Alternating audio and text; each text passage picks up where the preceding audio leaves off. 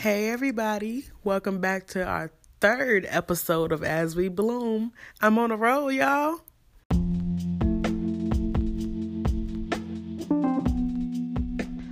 Before I start today's topic, I just want to say thank you guys for listening.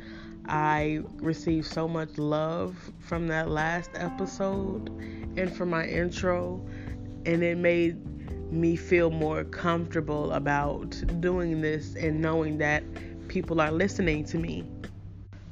I've wanted to start this for so long, but I was afraid of being vulnerable and letting people hear my point of view.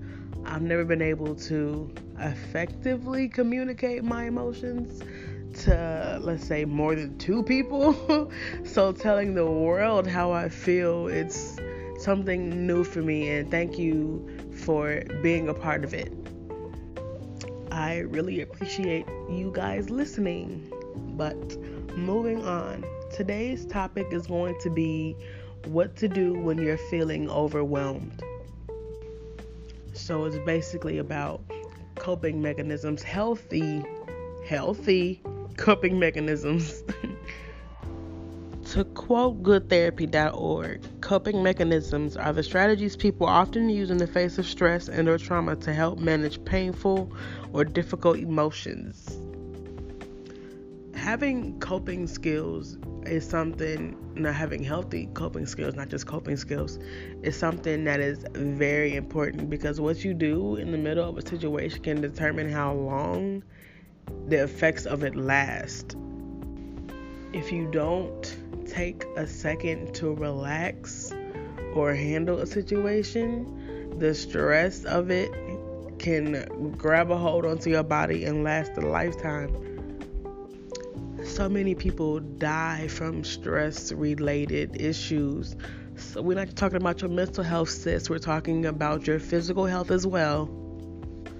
I learned a lesson the hard way of how to deal with the situation because the one time I felt the most overwhelmed, I did not handle the the situation correctly, and that's why I ended up in the hospital. So, yeah, learning how to deal with things that are in the moment is very important.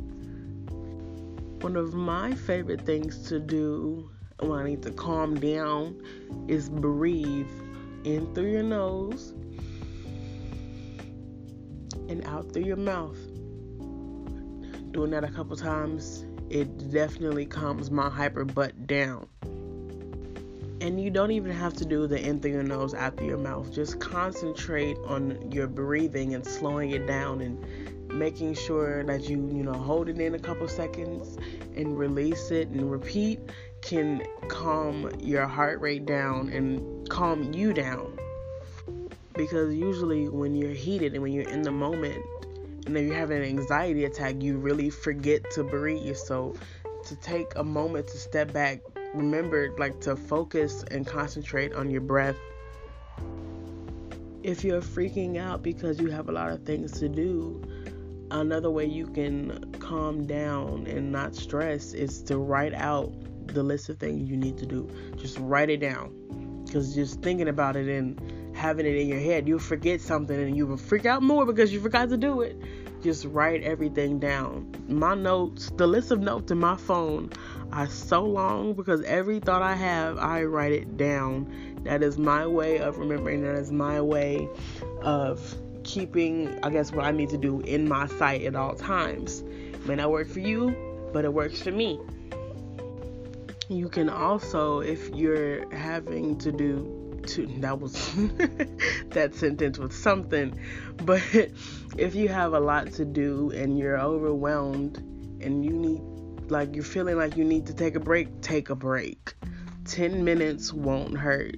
10 minutes to do something that you know you enjoy can make a difference because those 10 minutes, you know, could be the difference between you having a whole anxiety attack because you have too much to do. Take that time to relax. Don't think about what you have to do. It's not going anywhere. Take a couple minutes to breathe, to listen to music, to go for a walk. call someone and have them make you laugh. Call someone you know was gonna make you laugh. like I for I call my friend Kaya because her stories crack me up. She always has a story. Always. It never fails. Call someone who you know is gonna cheer you up. I think laughing is a good way to relieve some stress. My mom, when she's feeling overwhelmed, she watches something funny on TV. She always tells me go watch uh, comedy, go do something, just laugh. Because when you laugh, you feel better. You're not thinking of what's going on. Something else you can do is surround yourself with your family. For me, I go to school two hours away on purpose so I can come home whenever I need to. And best believe I am home every other weekend so I can feel better. Like going to be around my family, specifically, you know, my little niece and my nephews, they brighten up my day. Being around my family makes me feel so much better and it takes a lot off my shoulders. My family is very close. We're always together, but if you and your family aren't that close, surround yourself with love, surround yourself with friends you know who want nothing but the best for you and nothing but to make you feel better. Being around those people can definitely make a difference. My number one coping skill is arts and crafts. I love doing arts and crafts. Michaels and Hobby Lobbies sponsor me because I'm always in there. um, either painting or finding some little thing to create, whether it's a tapestry or, you know, anything I'm trying to do to keep my mind busy. I love doing it. And it's something that, like, I've decided to make a career out of. Hey, you know, I want to be interior designer, you know, look out. but finding something that you're passionate about, finding something that you love to do can make the biggest difference. Like, I love music too. Music, if you know me, music is my life. I have a headphone in my ear constantly. I'm playing music constantly.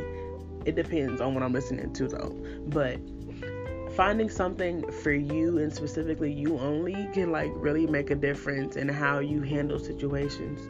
So, um, look up different ways to cope. There are so many different ways. Like the options are limitless. Like go ride a bike, go for a walk, jump rope, do whatever you need to do. There are many different websites you can go to to find, you know, one.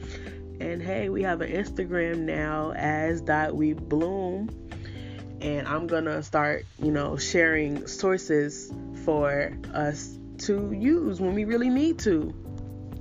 I'll put the Instagram name in this podcast description. You know, shameless self promotion. But um back to the topic. The way you better your mental health has a lot to do with the way you cope with your situations. And if you're ignoring it, you're not going to get better. So you have to find ways to make you feel at peace and while I'm mentioning coping mechanisms, I want to um I want to make sure you know the difference between coping and escaping. Like I said before, coping can help you deal with the difficult emotions, but escaping is avoiding it in general, and that's like the most unhealthy thing you can do. I read an article on Verywell Mind about the difference between coping skills and avoidance. And basically, it just states how unhealthy avoiding a situation is. When you're avoiding what's stressing you, it's just going to continue to stress you. It's going to come back. What you resist persists. It's going to come back. It's like procrastination. You keep putting it off, you keep putting it off, but it's always going to be there avoiding really creates more anxiety instead of handling the situation. Because if you cope, you deal with it and it's done. But if you avoid it, you have to come back to it eventually. So, what's the point? If you avoid, I'm not coming for you, like at all, I'm just letting you know there are better ways to deal with what you got going on. It's all about finding what works for you because what works for someone else won't work for you. If it does, that's cool. That's that's whatever, but really our mental health journeys are our own. And so we have to find ways to deal with it on our own our situations aren't the same as someone else's. So what someone else does might not work for you, and that's okay. But you got to do what you got to do. You will find things that make what you're going through seem much, much smaller. You got this.